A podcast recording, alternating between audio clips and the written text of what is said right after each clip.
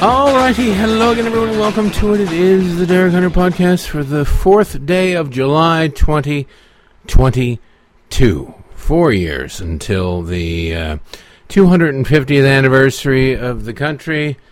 4 years to fend off Democrats' attempt to destroy it and fundamentally transform it into something it was never meant to be. Yay. I am Derek Hunter, I am your host. God, I hope that it works out. I'd like to see the 250th anniversary of this country. If a Republican is in charge of government, if a Republican is president, I imagine that party would be pretty cool, pretty sweet. But if a Democrat is, I imagine it will be nothing but, this is how horrible the country is. Look at all of these horrible things. Now let's look at trans indigenous people's contributions to the United States of America and how they've been oppressed. God, we've got to win this fall. We've got to win in 2024. We've got to fend off these fascists and just destroy them completely. Anyway, this is going to be an extremely short show. Very short, about 10 minutes long, because it's a freaking holiday, man. Tomorrow we'll be back to regular order, and most of you are just driving today, stuck in traffic somewhere.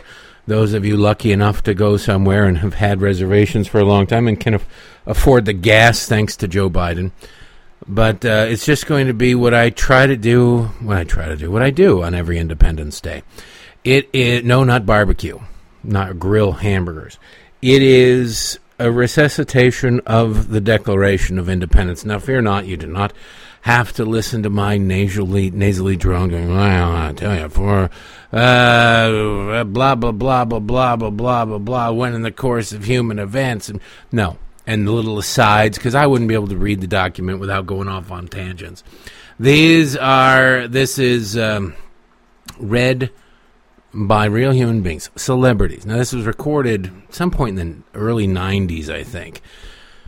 Before Mel Gibson became toxic, before Whoopi Goldberg hated this country. Back at the time, there was a time, believe it or not, when people, liberals in this country, didn't hate this freaking country. I swear to God, it's an amazing little factoid that is long forgotten, but it's true. And so I want to bring that to you because I think it's done pretty well. Most of the voices you'll recognize. The voices you don't recognize are people, even if I told you their names, you wouldn't know. So it doesn't really matter. But like I say, most of the voice, I think Michael Douglas is in here. Is it Michael Douglas, not Kirk. You'll recognize most of them, but most importantly, they go straight through and they read the Declaration of Independence. Winona Ryder is in there, too. Winona Ryder was at the height of her powers in my youth. So, without any further ado, I give you the Declaration of Independence. When, in the course of human events, it becomes necessary for one people to dissolve the political bands which have connected them with another, and to assume among the powers of the earth the separate and equal station to which the laws of nature and of nature's God entitled them.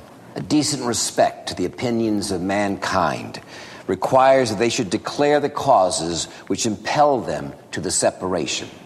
We hold these truths to be self-evident, that all men are created equal, that they are endowed by their Creator with certain unalienable rights, that among these are life, liberty, and the pursuit of happiness.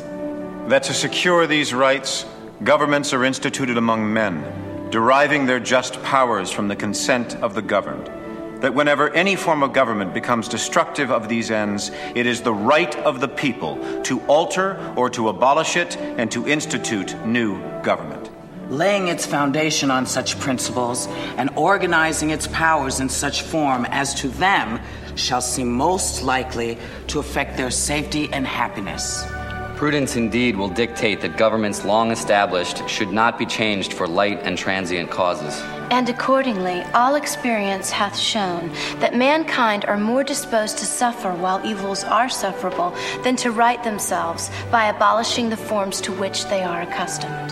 But when a long train of abuses and usurpations, pursuing invariably the same object, evinces a design to reduce them under absolute despotism. It is their right, it is their duty to throw off such government and to provide new guards for their future security. Such has been the patient sufferance of these colonies, and such is now the necessity which constrains them to alter their former systems of government.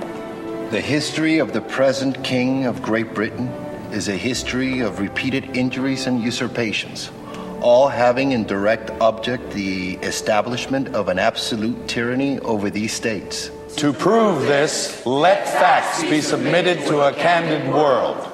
He has refused his assent to laws the most wholesome and necessary for the public good. He has forbidden his governors to pass laws of immediate and pressing importance, unless suspended in their operation till his assent should be obtained.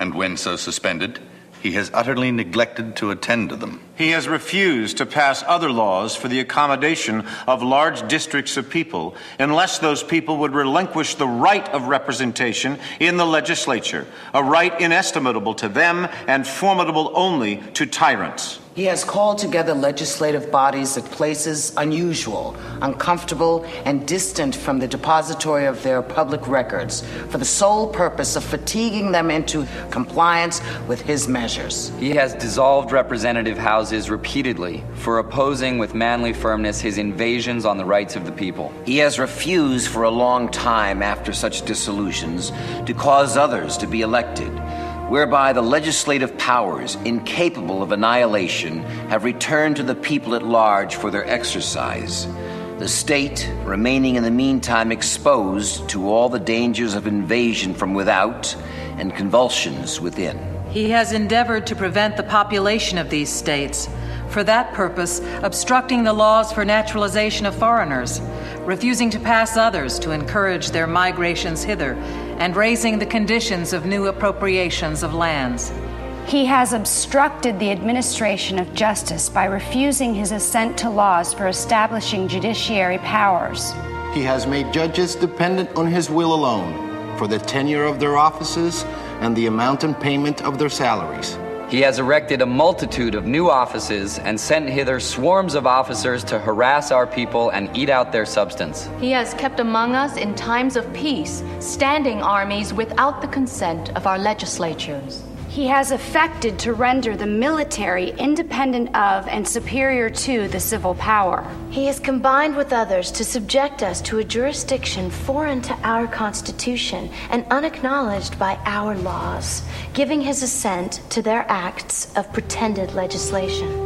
For quartering large bodies of armed troops among us. For protecting them by a mock trial from punishment for any murders which they should commit on the inhabitants of these states. For cutting off our trade with all parts of the world, for imposing taxes on us without our consent. For depriving us in many cases of the benefits of trial by jury, for transporting us beyond seas to be tried for pretended offenses. For abolishing the free system of English laws in a neighboring province, establishing therein an arbitrary government and enlarging its boundaries so as to render it at once an example and fit instrument for introducing the same absolute rule into these colonies. For taking away our charters, abolishing our most valuable laws and altering fundamentally the forms of our governments. For suspending our own legislatures and declaring themselves invested with power to legislate for us in all cases whatsoever.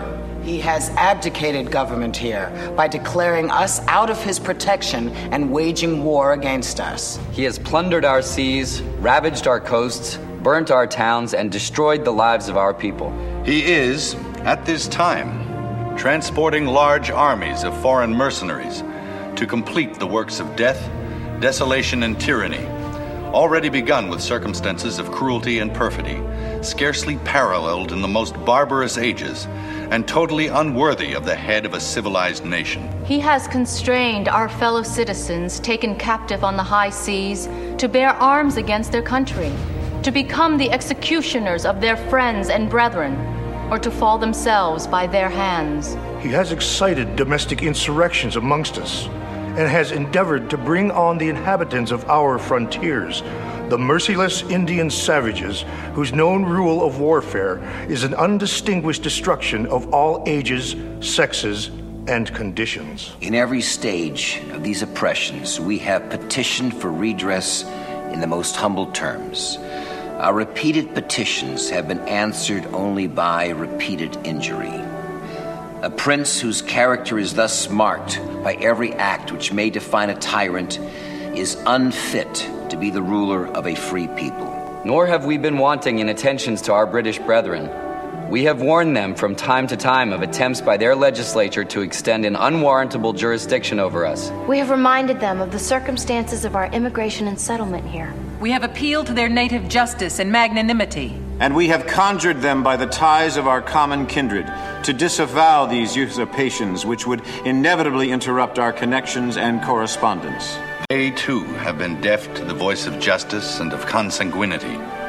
We must, therefore, acquiesce in the necessity which denounces our separation and hold them, as we hold the rest of mankind, enemies in war, in peace, friends. We, therefore, the representatives of the United States of America, in General Congress assembled, appealing to the Supreme Judge of the world for the rectitude of our intentions, do, in the name and by authority of the good people of these colonies, solemnly publish and declare that these united colonies are, and of right, ought to be free and independent states. That they are absolved from all allegiance to the British Crown. And that all political connection between them and the state of Great Britain is and ought to be totally dissolved. And that as free and independent states, they have full power to levy war, conclude peace, contract alliances, establish commerce. And to do all other acts and things which independent states may of right do. And for the support of this declaration, with a firm reliance on the protection of divine providence, we mutually pledge to each other our lives, our fortunes, and our sacred honor.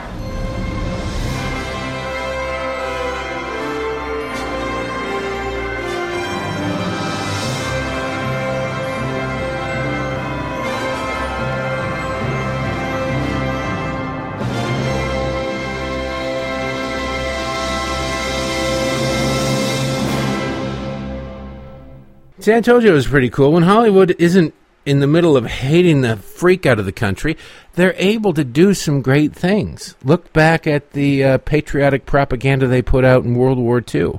They are able to do some amazing things. They're talented people. They're just misguided, evil, insecure, drug addict child molesters. But other than that, no, not all of them, but unfortunately they embrace that because it's their view of diversity. Just not thought diversity. So I thought that was worth listening to on the 4th of July. Tomorrow I'll announce the winner of the contest between Mike Lee and Mike Huckabee. But I will preview who's next. I have it right there. The book is called The Liberty Amendments, Restoring the American Republic. And it is written and autographed by the one and only Mark Levin. That's right, the great one, F. Lee Levin himself. So you will get a chance to win a Mark Levin autographed book if you, well, don't go there. I guess you can go there now and enter for Mike Lee. But you got to do it by like noon on the 4th. Sorry. And it'll be Mike Lee or Mike Huckabee. Which one will go, I don't know. But you'll enter a chance to win Mark Levin starting today. Wait, what the hell? Starting Tuesday. Tuesday at midnight. Good Lord. I'm not even drunk yet. And notice I emphasize yet.